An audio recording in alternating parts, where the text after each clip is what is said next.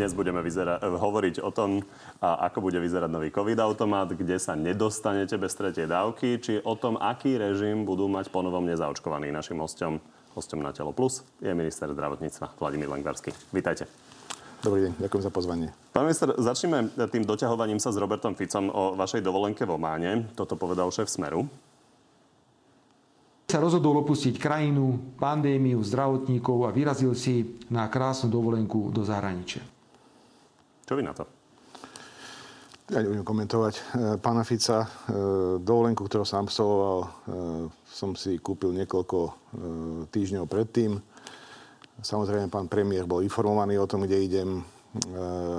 Na ministerstve boli prítomní obaja štátni tajomníci, ktorí neboli nikde s tým, že teda existujú maily, telefonáty, takže si myslím, že riadenie ministerstva bolo zabezpečené a zbytok e, si myslím, že je moja súkromná vec. Rozumiem tomu, nikto nespochybňuje, že ministri nemôžu byť v práci 365 dní do roka. Na druhej strane je rozdiel počas pandémie, minister zdravotníctva a iní politici. Toto k tomu ešte dodal Peter Pellegrini. Je to absolútne amatérske a myslím si, že to je politicky veľmi, veľmi nepríjemné, čo spravil. A myslím, že to bola jeho obrovská, obrovská chyba a myslím, že naštvala a pohoršila veľké množstvo ľudí. No, niektorí možno pohoršila, ktorí pohoršila, tak e, sa im za to ospravedlňujem a niektorí e, mali na to podobný názor ako väčšina ľudí, s ktorým sa stretol, že každý človek má právo si ísť na týždeň oddychnúť. Vnímate rozdiel medzi ministrom zdravotníctva a ostatnými politikmi v tomto čase? A vnímam samozrejme, ale e, tak ako som povedal, e, riadenie ministerstva bolo zabezpečené, e, komunikačné kanály boli využívané, keď bolo treba niečo e, vyriešiť alebo rozhodnúť, alebo sa niečom pobaviť. Takže e, tých pár pracovných dní, ktorí to bolo, nepovažujem za problém. Pán minister, tak ľudský. Išli by ste znova do Ománu? Samozrejme. Poďme ešte poriešiť to, že pán Fico vás podľa všetkého kritizoval z Jordánska. A on si teda vysvetľuje, že pri návrate pre ňoho nepa- neplatia rovnaké opatrenia ako pre ostatných, keďže má diplomatický pas. Je to tak? Tak e, to, tá vyhláška Úradu verejného zdravotníctva, ktorá hovorí o tom, kto má výnimku e, teda z registrovania sa na e-hranici a z karantény, e, teda registrovať sa musí každý, ale kto má výnimku z karantény, hovorí o držiteľu diplomatických pasov. Áno, bude treba si lepšie precizovať uh, to ustanovenie s tým, teda, že treba tam asi dodať, že pri výkone služobných povinností. No, toto si prehadzujú ako horúci zemiak ministerstvo zahraničných vecí, ktoré je do toho zaangažované a úrad verejného zdravotníctva. Už to trvá týždne. Tak nebolo by na čase to precizovať? No, teraz sa budú všetky e, prihlášky meniť vzhľadom k tým novým um, nastaveniam systému, takže um, budem tam trvať, aby sa to zmenilo. Čiže v najbližších dňoch Áno, do, do 18. teda na neskôr do 19. teda to bude Čiže riešené. úplne každý sa bude musieť registrovať. Re, registrovať sa musí každý, len sú tam niektoré výnimky. Ale nebudú platiť pre poslancov, ktorí nebudú plniť služobné povinnosti. Tak. Poďme na opatrenia. Toto aktuálne z koalície zaznieva. Uvoľnenie všetkého pre zaočkovaných. Slovensko nemôže byť rukojemníkom ľudí, ktorí sa rozhodli, že sa nedajú zaočkovať. Preto áno, otvoriť kultúrne inštitúcie, otvoriť športové podujatia, neobmedzovať školy, neobmedzovať ekonomiku. Bude to takto? Ono v princípe áno, len samozrejme isté opatrenia tam budú nastavené. Vzhľadom k tomu, že už e, počet obyvateľov, ktorí teda sú zaočkovaní, presiahol 50% my nemôžeme, e, keď odrátame deti, e, väčšinu obyvateľstva by som povedal, obmedzovať tým, že teda sa dodržovajú prísne protipandemické opatrenia. Oni sa budú dodržiavať tak či tak. Verím tomu, že aj to postupné uvoľňovanie, ktoré teraz bolo, či už hotelieri, reštaurácie a iní prevádzkovateľe si zvykli na to, že je potrebné kontrolovať status tých ľudí, že je potrebné tie opatrenia dodržiavať. A samozrejme, tí, ktorí zodpovedne zaočkovali sa, tak budú v podstate E, nebudú nejakým spôsobom výrazne obmedzovaní. Áno, sú tam nejaké obmedzenia, ktoré teda by som dneska nerad konkretizoval, pretože podľahajú ešte zajtrajšiemu zasadnutiu vlády a bol by som rád, keby... Začneme možno po poriadku. Čiže máme očakávať, že napriek tomu, že nás čaká ešte Omikron, ano. on jednoducho príde, ten nárast e, nejaký bude, mhm. nevieme ano. aký, ale bude, tak napriek tomu budú zaočkovaní ľudia fungovať bez problémov a budú v podstate môcť navštevovať čokoľvek? No, čokoľvek e, a v akýchkoľvek počtoch samozrejme nie, ale Základne... Tak si zadefinujme, čo, čo určite nebudú môcť navštevovať. Aj zaočkovaní. V podstate e, veci, ktoré fungujú e, teraz, tak budú, môcť, budú môcť navštevovať. Samozrejme k tomu pribudnú ďalšie veci ako kultúr, kultúra, šport, e, e, wellness a tak ďalej, ale e, tam budú obmedzenia e, početné alebo teda kapacitné. To znamená, pokiaľ m, mm, sa zademhnú nejaké metre štvorcové, či už vo wellnessoch, v akvaparkoch a podobne, tak e, keď sa tie kapacity naplnia, tak bohužiaľ ani zaočkovaní sa tam už nedostanú. Takže toto bude asi jediné obmedzenie pre nich. No, niečo naznačil možnosti. E, Jan Budaj, ako by mal vyzerať ten nový COVID-automat. Toto uh-huh. povedal v nedelu. Teraz nový COVID-automat, e, jeho hlavným kritériom bude preplnenosť nemocníc. Ak sa nemocnice budú blížiť k svojmu krachu, k svojmu limitu, tak sa bude zatvárať. Áno, bude to jeden z dôležitých faktorov, preto sme teda pristúpili aj k tomu, že pripravujeme tzv. núdzové zdravotnícke opatrenia. Treba si uvedomiť, že z tých e, poznatkov, ktoré máme teraz, ten, ten Omikron sa správa trošku inak. Je tam veľmi rýchly e, náraz teda infekcií s tým, že e, tí ľudia podľa tých informácií, ktoré máme, až tak e, výrazne nám e, neplnia e, plusné ventilácie a nemajú až taký ťažký stav, hlavne teda zaočkovaní. Ale cítia sa skrátka zle. Majú chrípku a pri tom veľkom počte ľudí, ktorí budú nakazení, a, a to nebudú iba samozrejme problém nemocníc, to bude problém celého, celého či už kritickej infraštruktúry alebo iných, iných sektorov. Môžeme hovoriť o tom, že vypadnú, ja neviem, pekári, vypadnú vodiči. K tomuto sa ešte dostaneme, ano. k tomu napríklad aj ako nastavíte karanténu, potom aké skúsenosti zo, sú zo západu pri hmm. nástupe Omikronu. Ale ostaňme ešte pri tom konštatovaní Jana Budaja, že zatvárať sa začne, predpokladám teda, že aj pre zaočkovaných, vtedy, keď budú preplnené nemocnice. To si máme ako predstaviť? Čo je to preplnené nemocnice? Tak e, máme nejaké tie limity, ktoré teda sme takmer dosiahli už tento, e, teda v prvej a teda v druhej a v tretej vlne. Takže ak dosiahneme ja, opäť 3000 pacientov, tak zavriete? My v tých opatreniach nehovoríme o tom, že budeme zatvárať e, niečo. My hovoríme o tom, že budeme tú situáciu pravidelne vyhodnocovať. Ten nástup bude veľmi rýchly a musíme dvakrát, trikrát týždenne môžete opatrenia prispôsobovať tomu, čo teda akým spôsobom sa bude situácia vyvíjať. E, v tom manuáli, ktorý teda sa pripravuje, e, tam nie sú čísla, ktoré by hovorili o tom, že pri tomto spravíme toto, lebo my nevieme, pri čom máme čo spraviť. Tie dáta, ktoré máme, e, žiadny štát, ktorý teda to nejakým spôsobom manažoval, sa nevyhol tomu rýchlemu nárastu a píku. Napriek opatreniam, ktoré boli urobené, to komunitné šírenie je tak rýchle, že nejakým spôsobom obmedzovať niečo výrazne nemá, nemá význam. Tie štáty, či urobili opatrenia také alebo onaké, či teda zavreli, nezavreli školy a podobne, takisto sa dostali veľmi rýchlo na ten vrchol toho, tejto, tej vlny. Takže Čiže nejakú vlnu zatvárania teda nemáme očakávať, lebo to veľa nezmení na šírení toho Omikronu. Tak, tak. A čo máme očakávať? Aké, o, o akých opatreniach no, uvažujete? To som, to, to som začal hovoriť. Treba očakávať a pripravovať sa na to, že môžu byť výpadky nielen v systéme zdravotníckom, to znamená, že veľký počet personálu bude chorý. Aj tí, ktorí sú zaočkovaní, bohužiaľ, nebudú mať ťažký prejak, budú mať skrátka chrípku. Budú, budú, bude im zle, budú doma, uh, budú musieť to niekoľko dní vyležať. A to sa môže stať takisto aj v iných sektoroch. To znamená, v jednej dobe bude veľké množstvo uh, ľudí, ktorí skrátka budú uh, buď v karanténe, alebo budú potrebovať nejakú základnú zdravotnú starostlivosť a skrátka vypadnú zo systému. To sa týka, ako som povedal, či už zdravotníckých pracovníkov, či už kritické infraštruktúry, vodičov autobusov, dopravy ako takej, takže môžu vypadnúť nejaké spoje a podobne. Takže na to sa treba pripraviť. Proti tomu sa ale dá niečo urobiť?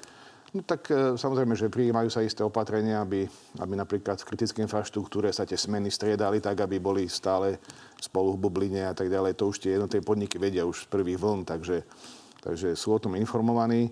Také tie opatrenia, ktoré sme a... videli aj v iných krajinách, že by vojaci nám šoferovali autobusy, k tomu možno tiež dôjde? No, je to možné, je to možné pri nejakej... Pri nejakej a treba si uvedomiť, že aj vojaci môžu byť chorí. Takže, takže e, bude to podľa informácií, ktoré máme a všetky vlny tak prebiehali omikronové, bude to veľmi rýchly nástup účinku, ale veľmi rýchle aj odoznenie. Takže... Čo hovoria analýzy? Kedy? Lebo podľa súčasných dát to vyzerá mm. tak, že omikron ešte na Slovensku neprevláda. Nie. V Česku už začína prevládať. Mm. Nie je to len chyba našich dát? A my sme sa o tom ráno bavili. My totiž to pri podozrení na Omikron všetky, všetky tie vzorky sekvenujeme, aby sme boli si 100% istí, že to je Omikron. U niektorých tých e, typov tých PCR testov nie je úplne isté, či to je Omikron alebo iná varianta. A aj ten Omikron má už svoje sub, subtypy rôzne.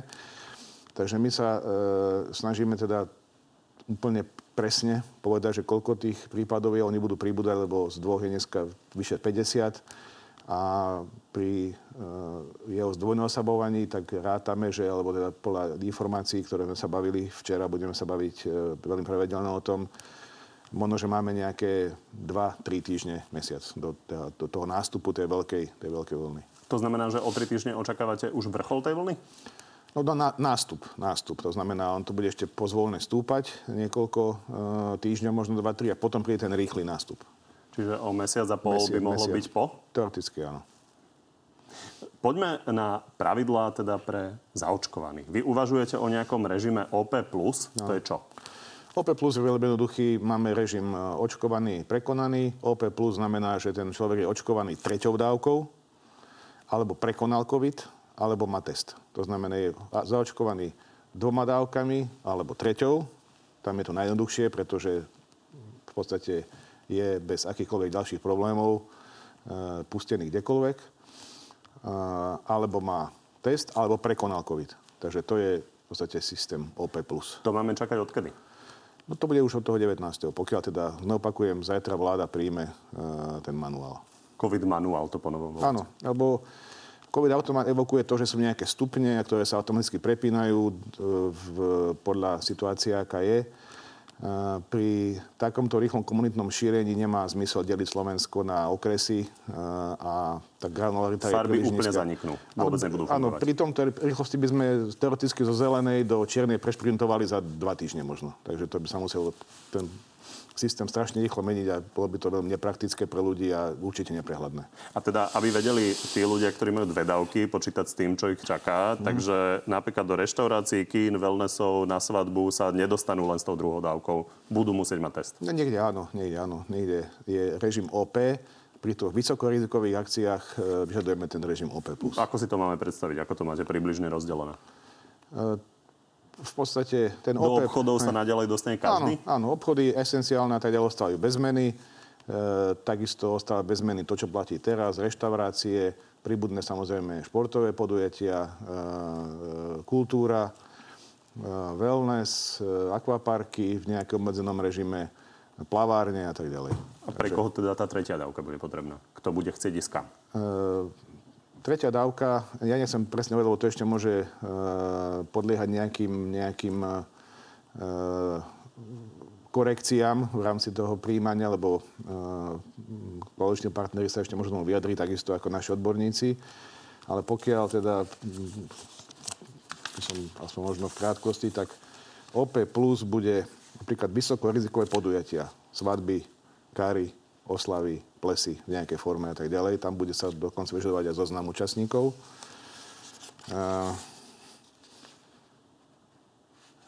Sú niektoré, nejaké prevádzky, ktoré niektoré, budú takto vysokorizikové? Nie, prevádzky myslím nie. Niektoré športové... Čiže do reštaurácie sa človek s dvoma dávkami dostane? Áno, áno, áno. Takisto nejaké športové podujatia budú v režime OP+.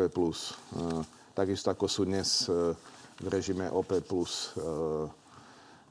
hotely napríklad, hej, tam sa to ešte môže prehodnocovať. Ale v princípe ide o to, že človek s treťou dávkou je safe. Môže, môže byť môže Čo s deťmi, čo ktoré, pre ktoré zatiaľ tretia dávka nie je? Uh, o tých deťoch ešte bude uh, diskusia. V podstate školy fungujú na základe štandardného školského automatu, to znamená, že testujú sa samotestami dvakrát týždenne. Ten samotest by mal platiť aj na ich krúžky, športovú činnosť a tak ďalej. No a e, trošku e, ešte diskusie o tom, akým spôsobom zabezpečiť e, neviem, športové súťaže medzi deťmi a tak ďalej. Ale v princípe test zo školy by mal byť e, dostačujúci na to aj na iné mimoškolské aktivity. Čiže takýto test do školy urobí z dieťaťa režim OP+. Čiže bude môcť ano. robiť to, čo človek s treťou dávkou. Ano. Čo štvrtá dávka? Myslím si, že zatiaľ... E... V Izraeli očkujú? Izraeli očkujú, tak išli samozrejme z vyšších čísel a e, sú, e, ukončili tú tretiu dávku skôr u väčšinu obyvateľstva, takže e, my sme zatiaľ v nejakom režime, že máme nejakých cez milión ľudí treťou dávkou zaočkovaných, takže pokiaľ ich budeme mať aj druhou dávkou v nejakej výške, aj treťou, tak sa môžeme o tom baviť. Ale uvidíme, aké budú dáta ďalšie. E, čakáme, e, čakáme samozrejme aj nové typy vakcín a, a ten vývoj je dopredu, takže to by som si ešte počkal. Poďme sa pozrieť na nezaočkovaných. Toto je výzva opozície k ich režimu. Naozaj, ako budú žiť o niekoľko týždňov, alebo ja neviem, tí, ktorí sa zaočkovať nedali, či budú teda navždy už izolovaní a už nikdy v živote nebudú môcť ísť do reštaurácie. Čo na to odpoviete? No v tejto chvíli asi nie, pretože e, myslím si, že všetky základné potreby e, môžu teda e, čerpať, to znamená obchody a tak ďalej, ďalšie veci, služby v tých esenciálnom, e, alebo v, teda, v esenciálnych obchodoch v tom základe. E, uvidíme teda po e, omikronovej vlne, akým spôsobom tie opatrenia budú vyzerať. Dneska to neviem predikovať. Možno, že tá kolektívna imunita, ktorá teda nastane tým premorením, e, urobí to, že vlastne to ochorenie vlastne sa bude šíriť v minimálnej miere a potom sa znovu budeme zaoberať, e, zaoberať e, nastavením pravidiel po tej vrchole omikronovej vlny. Už nás tá pandémia naučila, že nemá zmysel predpovedať, čo bude na jeseň áno, áno. Tento rok. Ale poďme sa pozrieť na najbližšie mesiace. Čo majú čakať nezaočkovaní? Nie je ich málo. Keď klesne počet pacientov, povedzme na 500, tak pustíte aj nezaočkovaných do všetkých prevádzok? No samozrejme, bude tam diskusia. Veď tu nikto nechce ľudí obmedzovať navždy. Samozrejme, to sú také vyjadrenia, ktoré sú trošku emocionálne podfarbené. My musíme v prvom rade pozerať na, na verejné zdravie a na, na verejný záujem a na funkčnosť zdravotníckého systému. Veď najviac trpia tí, ktorí vlastne nemôžu sa dostať k úkonom bielej medicíny, čakajú na operácie a tak ďalej. To je, to je to, čo nás najviac trápi. Ostatné veci nás netrápia, aká je incidencia, alebo koľko Eh, je zaočkovaný v nejakom okrese, to je nepodstatné. Podstatné je to, že, že ľudia trpia kvôli tomu, že nefunguje biela medicína. Takže pokiaľ sa samozrejme eh, stav v nemocniciach u covidových pacientov dostane nejakú hladinu, ktorá bude umožňovať bezproblémové fungovanie bielej medicíny, tak nie je dôvod tie opatrenia eh, aj pre nezaočkovaných nejakým spôsobom predlžovať. To určite nemá nikto na, to, na tom záujem. A aby sme si to uzavreli, tú filozofiu, ktorú plánujete, takže napriek tomu, že sa Slovenskom s veľkou pravdepodobnosťou preženie vlna Omikronu, mm. tak zatváranie, aké poznáme, na zrejme nečaká, len majú ľudia očakávať, že budú mať problém sa možno dostať autobusom do práce, ano. alebo budú, nebudú čerstvé rožky. Aj to je možné a možno budú na urgente trochu dlhšie čakať. Tomu sa dá čiastočne zabrániť tým, že sa zmení karanténa. Omikron nastupuje rýchlejšie a otázne je, že či aj neodznieva rýchlejšie. Akým spôsobom nastavíte, nastavíte karanténu? No. Čo si už majú 5 dňovú? Karanténa bude zatiaľ trvať 10 dní, tak ako je teraz. pretože tá infekčnosť toho človeka dokazateľne je aj po tom 5. dni.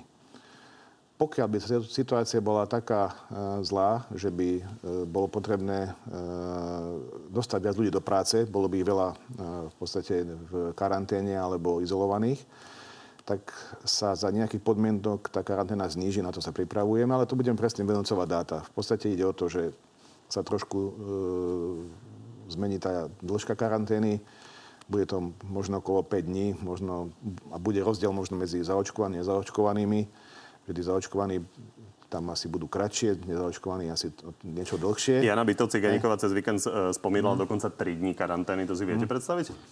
Aj o tom bola reč samozrejme, ale tu bude to vyloženie len v režime pre, pre očkovaných troma dávkami. To znamená, že tam tie, e, tie karanténne opatrenia budú takisto rozlišovať medzi ľuďmi, v akom sú v očkovacom statuse. A je Ale... možné, že budete individuálne uh, posudzovať aj niektoré profesie, že keď bude naozaj veľmi chýbať uh, množstvo vodičov autobusov alebo pekárov, tak ľudia, čo budú bez príznakov, budú chodiť uh, aj bez karantény do práce? Je to možné, je to možné. Pokiaľ budú očkovaní, tak áno, samozrejme za prísnych e, podmienok nosenia rúška, e, respirátora a tak ďalej. Kedy toto očakávate, že sa bude nejako upravovať? Najbližšie dva bude... týždne to nebude? Nie, to určite nie. My to budeme upravovať e, vtedy, keď budeme mať predikciu toho vývoja takú, že áno, toto hrozí. Uvidíme podľa počtu hospitalizovaných, podľa počtu péniek na celkovo na Slovensku a, a ďalších tých indikátorov a možno, že aj skúsenosti e, z krajín, ktoré to už majú za sebou, akým spôsobom tam vyvíjalo, budeme to porovnávať a čo môžeme očakávať a potom tie, potom tie podmienky, e, hlavne tej karantény asi budeme meniť. To vyzerá, že sa pripravujete na pomerne nepríjemnú situáciu. Očakávate, tak, že to naozaj príde s takou veľkou silou? Tak všetky tie dáta z krajín, ktoré sledujeme, tomu nás, na, na, napovedajú, tak asi by nebolo zodpovedné, keby sme to ignorovali a nepripravovali sa na to. Vieš. Čiže v nejakom momente sa to preklopí a mm. nebude už až také dôležité, či niekto, niekoho možno teoreticky môže nakaziť, mm. ale aby fungoval štát. Mm, áno. Poďme na povinné očkovanie, to ste mali nejakým spôsobom teda zanalizovať. Mm. Ako to dopadlo? Tak ten termín nám bol predložený 10 dní, ale nie preto, že tam bol nejaký problém. Chceme poctivo vyhodnotiť všetky dáta, ktoré máme, či už jednotlivých, eh, o jednotlivých krajinách, kde sa to očkuje, akým spôsobom k tomu pristúpili a takisto aj o e, benefitoch e, zdravotníckých, iných, o všetkých právnych e, možnostiach. Takže tá analýza v podstate ešte vyžaduje doplnenie niektorých možno odborných vecí medicínskych a prístupu iných krajín. Čaká sa, poviem pravdu, aj na Rakúsko, akým spôsobom teda to tam vyriešia aby sme sa možno aj my trochu poučili, ale stále je to iba analýza. To nič nehovorí o tom, či bude alebo nebude. Skrátka, je to analýza, ktorá teda povie, e, že je to benefit, nie je to benefit, môžeme ho zaviesť. E, tie benefity sú väčšie ako tie rizika. Riziko je samozrejme polovica obyvateľov, skrátka, zatiaľ nechá zaočkovať je, riziko je to, že by boli zahltené úrady verejného zdravotníctva rôznymi stiažnosťami a tak ďalej, tak ďalej. Takže, takže zatiaľ, zatiaľ je to analýza. Ja by som tomu nejaký veľký uh, význam hľadiska tohto, že to trvalo niečo dlhšie, neprikladal. Skrátka, chceme tú analýzu spraviť poctivo a uh, potom sa pristúpiť k rozhodnutiu. Určite to nebude v najbližších týždňoch. Právne tá analýza vyšla už pred mesiacmi, že to je možné. Je to možné. A teda čakáte skôr na také tie sociologické veci, ano, ako, dopadne, ako dopadnú protesty vo Viedi napríklad e, po tom, čo sa reálne tak, začnú vymáhať pokuty. Viete, treba si aj pozrieť na to, akým spôsobom tie pokuty tie štáty vymáhajú, aké na to majú páky. My máme nejaký systém právny, e, ktorý teda hovorí o tom, ako sa pokuty vymáhajú. V podstate vieme, že reálne sú nevymožiteľné dlhé mesiace až roky. Takže pokiaľ to chceme spraviť poctivo, tak musíme všetky tieto aspekty brať do úvahy. Minister, keď vás tak počúvam, tak napriek vôli premiéra zaočkovať teda povinne seniorov, vy k tomu asi nesmerujete. No, bolo by to ideálne, keby sme e, vedeli v krátkej dobe e, povedať, áno, 60 plus očkujeme teraz. Len otázka znie, e, či by to nerobilo viac škody ako užitku v niektorých prípadoch. Do leta to nebude? Je to možné, že sa príjme rozsunutie, ale, ale vidím to tak ja osobne na uh, niekoľko mesiacov pri prijatie rozhodnutia. Určite nie preto mikronovou vlnou nebudeme, nebudeme teraz uh, sa zaberať touto otázkou nejak výrazne, ale v situácii po mikrone uh, si myslím, že to bude na stole určite. Otázka sú ešte jednotlivé profesie. Mm-hmm. Tam k niečomu smerujete? Tak e, to, čo sa nám javilo veľmi rizikové, to znamená zdravotníckí pracovníci, pracovníci v sociálnych službách, tam je tá proočkovanosť pomerne vysoká. Takže tam sme v podstate e, v poriadku. Ide o to skôr, e, v dnešnej chvíli, alebo v tejto chvíli je skôr viac pre nás rizikový tí občania na 60 rokov, pretože tam, tam je ten hlavný zdroj chorých a to sú, to sú aj ľudia, ktorí najčastejšie končia nemocnici a zahalcujú systém zdravotnícky. Zaviesť povinné očkovanie je možno trošku jednoduchšie v silových zložkách. E, to vám je blízke, napríklad vojaci. Áno, áno. Tí to majú do veľkej miery, aj keď nie úplne plošne, ale mm. napríklad vojak, ak chce vycestovať niekam na zahraničnú misiu, tak musí mať očkovanie. Mm. Je možné, že tam bude povinné očkovanie? No pokiaľ to bude podmienka nasadenie do operácie, tak určite áno. Nemyslím nasadenie do operácie, lebo to je už teraz. Mm. Aha. No, pre všetkých. Pre všetkých. E, tak ja som sa tu, myslím, aj tu niekoľkokrát vyjadril, alebo v iných médiách, že v, spo- v ozbrojených sílach na to je paragraf v zákone, že vojak sa musí podrobiť e, aj profilaktickým opatreniam, takže e, možno, že to bude prvá organizácia v štáte, ktorá zavede povinné očkovanie. Boli by ste si- za? Ja, ja by som bol za, určite. Ako je to s liekmi? A to je súčasť prípravy a na Omikron. Je už jasné, že monoklonálne protilátky, ktoré sme dodnes používali, tak na Omikron príliš nefungujú alebo nefungujú vôbec. Antivirotika ešte nemáme, predpokladám, Máme, samozrejme. ale nie všetky. No, máme tie, ktoré sú v Európe. Ako sme pripravení? No, Pokiaľ e, bavíme sa teda o monoklonálnych protilátkach, ktoré teda na deltu stále fungujú. Stále ich používame a, a, a pomerne výrazne alebo masívne. A aj tie sú možno za tým, že ten, ten prísun pacientov do nemocnice výrazne znížil. Nás sa zabrzdil na tej úrovni okolo tých 3,5 tisíc. Lebo tých monoklonálov bolo podaných vysoko cez 10 tisíc dávok. Takže, takže to určite je a skupine, ktorá bola veľmi riziková. E, To isté je s antivirotikami. E, Molnupiravir, ten prvý, e, je už tu, aj sa reálne podáva. A a pokiaľ sa bavíme Ale iba druhom- starším pacientom, tak ako pri monoklonálnych protilátkach? Áno, áno, na to sú indikácie. Starší pacienti, e, pacienti, ktorí majú e, vysoký body mass index, pacienti, ktorí majú iné pridružené ochorenia, chronické pulsné choroby, renálne zlyhávanie a tak ďalej sú na to samozrejme. Pacient, ktorý je podľa všetkých štúdií, vieme o ňom, že je e, rizikový a mohol by skončiť e, s covidom v nemocnici. Ešte nejaké antivirotikum, na ktoré čakáte? Ktoré Áno, Paxlovid. dlho- Paxlovid na to čakáme, to je to známe od firmy Pfizer, ale tam v podstate to nemá ešte žiadny štát, okrem Spojených štátov, kde teda je vyrobený, pretože Európska únia stále ro- robí kontrakt, takže to je otázka týždňov, keď to príde. Zastavme sa ešte pri reforme. A tu ste schválili, čo nás čaká v najbližších týždňoch a mesiacoch? Nič? Tak intenzívne e, pracujeme na e, tých štandardoch, ktoré teda budú mať jednotlivé e, oddelenia nemocníc e, splňať. E, Samozrejme, chceme sa venovať v tejto dobe výrazne ambulantnému sektoru, ktorý teda je tiež v nie veľmi dobrom stave. No a keď si niekto predstavil, že teraz, alebo predstavuje, že teraz sa do zdravotníctva naleje nejaké 1,5 miliardy z plánu obnovy a všetko bude fajn, tak najprv musíme tie projekty vybrať. E, Treba povedať, že ten investičný dlh je obrovský, e, 5 miliardový. Takže e, aj tie projekty musíme zodpovedným spôsobom vybrať tak, aby, aby e, sme e, podľahčili tým, tým najviac postihnutým alebo najviac e, zasiahnutým častiam Slovenska. To znamená, bavíme sa o nemocniciach v, v, na Gemery, možno na východe, e, v, v iných častiach Slovenska, o veľkých rekonštrukciách v týchto nemocniciach. No a samozrejme... e, Už viete, čo sa určite bude robiť?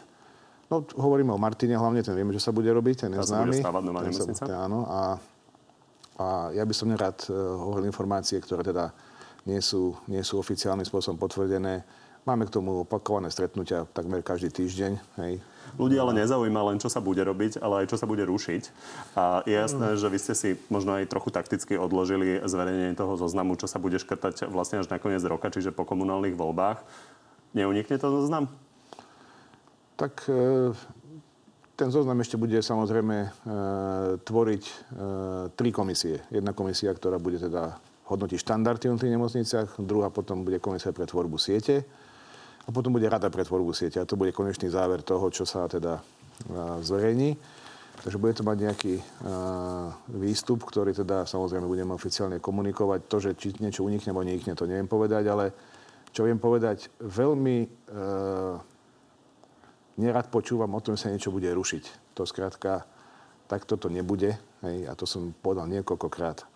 Tie oddelenia budú mať stále, aj pokiaľ teda a, tá prvotná komisia povie, že sú tam nejaké nedostatky a treba zlepšiť to alebo ono, tak stále bude mať na to dva roky, aby, aby tie nedostatky doplnila. Takže o rušení nemôže byť ani reč zatiaľ. Tomu rozumiem. A keby sa ale nič nezmenilo, tak by to nebola reforma. Áno, to je samozrejme, ale tu treba, tu treba skôr pridať niektoré veci. Treba pridať, e, a poviem príklad, E, na Slovensku je 13 alebo 14 neurochirurgických, neurochirurgických pracovisk. Viete, koľko ich je v Košickom a Prešovskom kraji? Jedno. To znamená tieto veci treba nastaviť tak, aby aj ten pacient z východu sa dostal na neurochirurgiu v nejakej normálnej dobe a v, v, v, v rozumnom mieste. Takže, takže to sú tie veci, ktoré, ktoré treba nastaviť. Hovoríme takisto o záchrannej zdravotnej službe, hovoríme o, hovoríme o paliatívnej a dlhodobej starostlivosti a tak ďalej a tak ďalej. Takže tých projektov sa pripravuje viac, aj, aj viac tých e, vecí, ktoré to bude treba riešiť. V tejto chvíli e, ambulantná zdravotná starostlivosť bude ďalšia vec, ktorá bude musieť veľmi rýchlo byť e, vyriešená tak, aby sme či už dokázali e, povedať lekárom, že áno, tu sú tie miesta, kde teda budú ambulancie také alebo onaké, tak ako to bolo u všeobecných lekárov a súčasne aj ďalšími zákonmi a ďalšími legislatívnymi upatreniami ten, e, riešil ten personálny problém. Keď ste hovorili o tých koncových nemocniciach, spomenuli ste Martin, na druhej mm. strane musíte vyriešiť e, v najbližších mesiacoch aj e, Bratislavu. Je jasné, že rásochy sa stavať nebudú? No, z našej strany ja by som bol rád, keby, keby ten proces e, tej prípravy výstavby pokračoval ďalej. Beží teraz e, súťaž na projekt. To znamená, ja to podporujem tak, aby sa aj tie rásochy postavili. Postavia sa určite? No určite nie. E, z, alebo čiastočne, možno z peniazy na plán obnovy, ale vzhľadom k tomu, že tam e, ten časový ramec je veľmi krátky a to je asi investícia väčšieho charakteru, tak e, e, predpokladám, že by sme mohli podporiť iné projekty. Pán minister, urobíte všetko preto, aby sa rásochy postavili? Tak je to po prvom vyhlásení vlády, tak pokladám si to za povinnosť.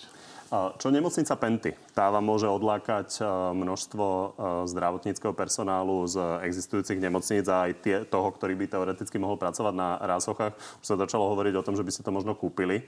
To sa stane? To je táto otázka rasoch a borov veľmi komplexná a ja by som to nerad nejakým spôsobom túto predikoval nejaké závery. Ale v každom prípade, a to som povedal tiež niekoľkokrát už, na rôznych fórach, Pozrieme sa na situáciu, ktorú teda sa veľmi často ako nejakým spôsobom prejudikuje, že lekári sú odlákaní z krámárov alebo z iných pracovisk do nabory. No, z pohľadu pacienta, aký je v tom rozdiel, keď ten istý lekár a tá istá sestra vás ošetruje na kramároch, ktoré sú v takom stave, ako sú, alebo v modernej nemocnici Bory. Pre pacienta je to benefit. Ja chápem, že e, sú tu e, veci, ktoré hovoria o tom, že teda je to súkromná nemocnica, ale, ale keď chceme pre pacienta to najlepšie, tak, tak e, aj štát by mal urobiť všetko preto, aby on mal nové moderné nemocnice a to sa snažíme robiť. Pretože sme tu pre pacienta. Takže kupovať bory nebudete? No, kupovať asi nie. Nejaké partnerstvo? Je to možné, je to veľa vecí je v hre, ale to by som určite rád oznámil, keď to bude hotové. Ešte ostaňme pri platoch. Uh-huh. To je téma, ktorá sa ťahá naozaj veľmi dlho. Vy ste dali vypracovať analýzu na základe iniciatívy Igora Matoviča, porovnania toho, ako vyzerajú platy v okolitých štátoch, ako vyzerajú u nás, ako sú konkurencie schopné. Napríklad platy sestier v Česku zase stúpli od januára viac ako u nás. Takže analýzu máte. Čo ukázala? No, podľa môjho názoru ukázala, že e, hlavne teda e, sesterský a ten nižší zdravotnícky personál je platovo poddimenzovaný a e, snažíme sa s pánom premiérom a s pánom e, ministrom financí nájsť nejaké riešenie tak, aby, aby sme e, našim zdravotníkom mohli kompenzovať. Ten proces ešte nie je na konci. No podľa tých informácií, ktoré mám, tak z toho z tej analýzy vyšlo, že 330 miliónov eur by ste potrebovali na to, aby ste dostali tie platy na schopnú úroveň. Napríklad mm. sestry by ste tým dorovnali na českú úroveň. Mm. Myslím si, že vyše 400 eur na hlavu to predstavuje. Okolo, okolo. Je to reálne? No, myslím si, že vzhľadom k tomu, že čo na ešte náš zdravotnícky systém čaká a aké, aké úlohy stoja pred nami a pokiaľ chceme tomu pacientovi e, tú kvalitnú zdravotnú starostlivosť zabezpečiť, tak, tak na to bude musieť nájsť zdroje. Rokujete s Igorom Matovičom? Poznáte sa s ním? Mhm. Je reálne, že vám dá vyše 300 miliónov na navýšenie platov? Ja by som to nekomentoval toho času, pretože to bolo predčasné, ale, ale veľmi ocením aj prístup pána premiéra v tom, takže Myslím si, že aj pán minister financí veľmi dobre chápe a tie analýzy sme robili aj v súčinnosti s útvarom hodný za peniaze, takže, takže vzhľadom k tomu, že nechcem prejudikovať niečo, čo sa stane alebo nestane, by som to nerad komentoval, ale verím tomu, že tomu rozumie a takisto, takisto má snahu to podporiť. Pán minister, kedy bude jasno? No, budem musieť to spraviť e, tak, aby, aby sme to možno robili v nejakých tranžiach alebo v nejakých častiach, ale, ale k tomu výsledku sa musíme dopracovať. Kedy bude prvý výsledok? Verím, že skôr je dobre. To je čo? Týždne? Týždne. Po pár týždňov sa lekári dozvedia prvé informácie. Dúfam, že áno. Ďakujem pekne. Tak budeme na to čakať. Tak poďme na devecké otázky. Pán minister, asi si viete typnúť, ktorá je najčastejšia. Neviem. Tak začnem. Lili, je to zástupca tejto otázky, bolo ich desiatky. Uh-huh. Chcem sa opýtať tanečníka z Ománu, keď tak pekne vytancoval z letiska, kedy odtancuje z politiky? Najneskôr pri skončení funkčného obdobia tejto vlády. Bol to dobrý nápad? Ktoré myslíte teraz? Ísť do politiky? Ísť do Omanu. Do Omanu? Tak e, myslím si, že dva roky som e, nikde nebol. Ten zajazd e, sme si s manželkou objednali už skôr a e,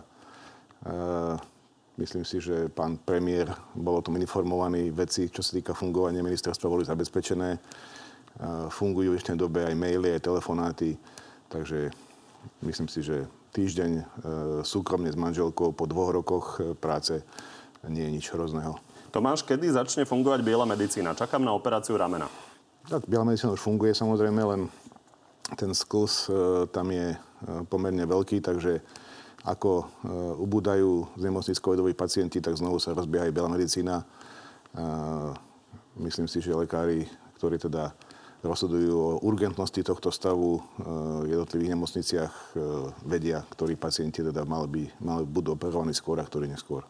Rado, dve otázky má. Prečo je štátne zdravotníctvo v dezolantnom stave, zároveň súkromné kliniky rastú ako huby po daždi? Tak e, to je otázka asi na dlhšiu debatu, ale e, súkromné kliniky e, väčšinou fungujú na e, platbách e, od pacientov čiastočne, prípadne na plných platbách od pacientov. Otázka je, ktoré súkromné kliniky ako fungujú. Súkromné kliniky sú rôzneho typu. A druhá časť je dentálna medicína na Slovensku nejak mimo všeobecnej medicíny, lebo neviem, či na Slovensku existuje zubná ambulancia, ktorá by nemala ceník úkonov, ktorý je poväčšinou drakonický. Tak je to v súlade s e, tým, čo teda e, naša legislatíva umožňuje pokiaľ teda človek má preventívnu lekárskú prehliadku, tak má nárok na e, preplatenie samozrejme aj dentálnej starostlivosti. Niektoré tie výkony spadajú v podstate skôr už do nejakej... E, mm, do, do, nie, nie som, nie som e, zubár, takže neviem to presne povedať, ale je to v podstate už nejaká tá... tie úkony, ktoré teda sú môžeme ich, môžeme ich definovať ako plastickú, plastické výkony alebo nejaké skrášľovacie, takže tam tie ceníky sú iné. Ale myslím si, že u ľudí, ktorí teda majú e, preventívnu prátku za sebou, tento rok samozrejme neplatí, pretože, pretože je COVID a nebol na to priestor, ale ale e, bežné akutné ošetrenia, prípadne štandardné výplny alebo, alebo e, iné zákroky sú štandardne zdarma. Na druhej strane máme 15 rokov problém s presadnutosťou zubárov, takže je málo zubárov, ale registrujete, že tie ceny sú naozaj vysoké. Áno. A takisto ako zubárov, takisto aj všeobecných lekárov, pediatrov a takisto aj ostatní. Tomáš, pán minister, v auguste nám skončil Sputnik V. Kedy budeme očkovať Sputnik, budeme sa očkovať Sputnikom Light ako booster? Ja osobne odmietam mRNA vakcínu. V princípe, e, v prípade, že EMA schváli Sputnik, tak nevidím problém, aby, aby Sputnik bol k nám dovezený, takisto očkoval sa ním. Ale e, keďže e, Sputnik je vektorová vakcína a všetky štúdie hovoria o tom, že najúčinnejšia je kombinácia vektorovej a mRNA vakcíny. Takže odporúčam podanie mRNA vakcíny. Na druhej strane s tým Sputnikom to nevyzerá veľmi pravdepodobne, že by sa išiel schváliť. Tak záleží od výrobcu samozrejme. Igor, prečo môže jesť v reštaurácii 50% ľudí, ale v kine len 25%? Tak e, o tom neviem, že by už takéto opatrenia platili, lebo kina zatiaľ nie sú prevádzkované. E, alebo teda sú od, od e, schválenia teda vyhlášok verejného, úradu verejného zdravotníctva. Sú to opatrenia, ktoré boli prijaté v konsenze s či už názorom konzília alebo aj iných odborníkov a samozrejme aj e, na základe našich analýz, takže a skúsenosti do sveta. Myslím si, že v kine e, tie opatrenia budú nastavené tak, že tam môže byť 50% kapacity, pokiaľ nedochádza ku konzumácii, takže, takže nie je to pravda, že v reštaurácii môže byť viac ako v kine. Kedy sa otvoria plavárne, prečo na ne zabudli? Plavárne sa otvoria, predpokladám, e, tiež po prijatí nových opatrení, o ktorých ešte dneska si bude reč e, dňom 19. Richard, bolo zodpovedné púšťať deti opäť do škôl? Pokiaľ by to nebolo zodpovedné, tak by sme to nerobili, takže bolo to zodpovedné. Samuel, ktorá dávka vakcíny bude posledná? To zatiaľ neviem povedať. Máte súkromný typ? Tak ja si myslím, že pokiaľ uh, ten Omikron prejde a nejaká tá kolektívna imunita sa nastolí to, tým premorením pomerne vysokým, tak uh, myslím si, že by už ďalšie dávky nemuseli byť. Že skončíme treťou. Dobre, dúfajme, že áno. Ale nevylučujem, že Skončí to ako pri bežnej chrípke. Takisto sú každý rok nové vakcíny proti chrípke, záleží od toho, koľko ľudí sa nimi nechá zaočkovať. Takže predpokladám, že nejaká forma koronavírusu bude implementovaná aj v tejto chrípkovej vakcíne každoročnej. Ďakujem, že ste prišli do Markizy. Ďakujem, Maja. Dnešného Na telo plus je to všetko. Pri ďalšom sa vidíme naživo opäť o týždeň, alebo si nás nájdete v archíve a na podcastoch. Dovidenia.